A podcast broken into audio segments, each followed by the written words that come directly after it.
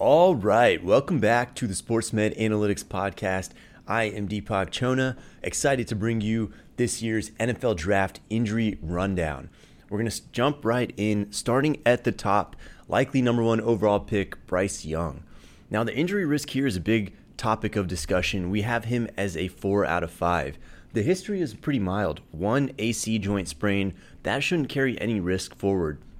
But questions here stem from the fact that we have never seen a prior top QB prospect this size. And yes, he is smaller than Kyler Murray and then Russell Wilson. But the logic here is simple. Players with lower weight experience greater accelerations and decelerations in collisions, and that's usually when injuries occur. It will be harder to avoid big hits without Alabama's offensive line in front of him, so we do have some real concerns about Young's ability to stay healthy in the NFL. Then we have Will Levis. The injury risk here is a 2 out of 5. The evaluation on Levis is actually really more reassuring than concerning. 2022's production was definitely depressed by injuries. He had a turf toe, an AC joint, and a finger dislocation. But fortunately, none of those carry lingering performance or durability impacts. Plus, the fact that he played through so much actually speaks really well of his pain tolerance. Scouts say he'll have to learn to avoid violent hits, Otherwise, no real red flags on Levis. And then Anthony Richardson, maybe the highest upside QB in this draft. Injury risk here, 3 out of 5. NFL data suggests shorter careers with more missed games for players with pre NFL meniscus tears, and he's had two. Now, longevity, 10 or more years, may be hurt, but expect minimal short term impact over the next about five years unless that knee takes another hit. This risk level is really part history, part playing style. Early on, Richardson will be a running QB, which makes him more prone to injury in our database.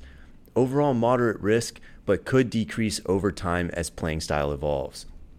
And then we have CJ Stroud, one of the lowest risk ratings in this draft, injury risk 1 out of 5. Pocket based QB, average size, Stroud is relatively safe. In college, he had only an AC joint sprain, and that is very likely fully healed without any long term impact. Then we have his teammate, Jaxon Smith-Njigba, maybe the best receiver in this draft. Injury risk here, 3 out of 5. Last year was really limited by a severe hamstring. That does carry a 23, 20 to 30% recurrence rate in the first few years back, depending on what data you look at.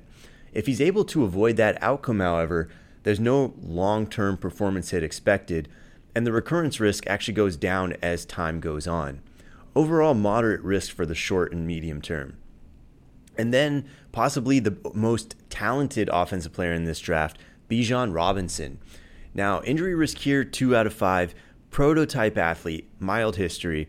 His elbow dislocation in 2021, neck strain in 2020 don't carry forward any risk or performance impact. Running backs do face the greatest injury risk overall as a position, but he does have the skill set to feature heavily in the passing game. If utilized accordingly, that would be protective from injury since receptions carry lower risk per play than rushes. And then we have Hendon Hooker. Now, the injury impact score here, 3 out of 5, and he's coming right off of the ACL. Hooker is likely to be cleared right around week one from the November injury, but quarterbacks return to their pre injury passing productivity but running is a different story. It usually takes a sizable dip in the first year before bouncing back to pre injury baseline in the second. The ACL has some mild long term durability impact, but reportedly his meniscus was uninjured, which definitely helps his outlook. And then Jalen Carter, possibly the best defensive player here, injury risk 2 out of 5. Carter's production last year was depressed by a high ankle sprain, followed then by an MCL sprain. Both injuries should be fully healed now, and neither confers any risk the following season. Then Tyree Wilson, injury risk here 2 out of 5. Wilson had foot surgery in 2022 for what was likely a Jones fracture. The fact that the surgeon then removed the implants and cleared Wilson a few months later indicates that healing very likely went well. There is also a chance that this could have been a Liz Lisfranc injury. Either way, mild refracture risk exists, but no major concerns. Then Kendre Miller, TCU running back, injury impact 2 out of 5. He sprained his MCL in January, missed the last game of their season, but he should be fully healed well before OTAs. No lasting impact expected, average risk for running backs. Then Kayshon Boutte, injury risk 2 out of 5. Needing two surgeries to treat an ankle fracture does slightly raise some eyebrows, but at this point, Boutte has very likely healed fully, no lasting impact expected. Then we have Dalton Kim Kincaid. Injury impact about 1 out of 5. Most non operatively treated fractures in the lumbar spine heal well without any lingering impact on performance or durability. Low overall concern. Then Luke Musgrave. Injury impact here 2 out of 5. Severe MCLs heal a little bit looser than their pre injury versions, so the injury does carry mildly increased durability risk going forward. Don't expect any noticeable performance impact by the start of OTAs. Then Bryan Bresee. Now, for teams really looking hard at the injury analytics, this is potentially the biggest potential sleeper value in this draft. Injury impact here, 2 out of 5.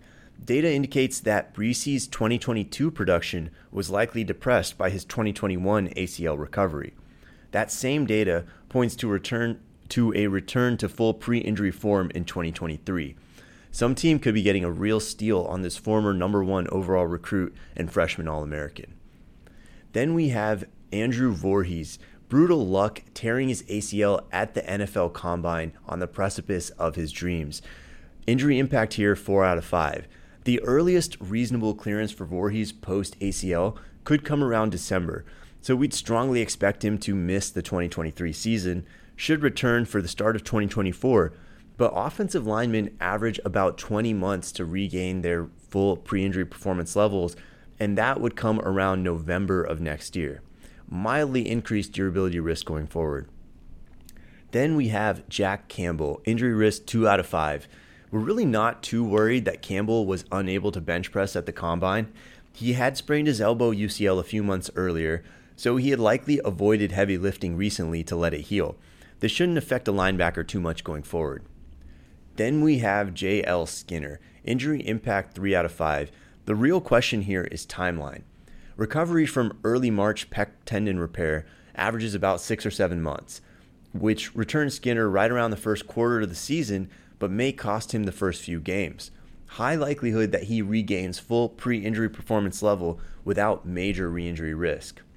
And that's all we have for today. Deepak Chona here, signing off.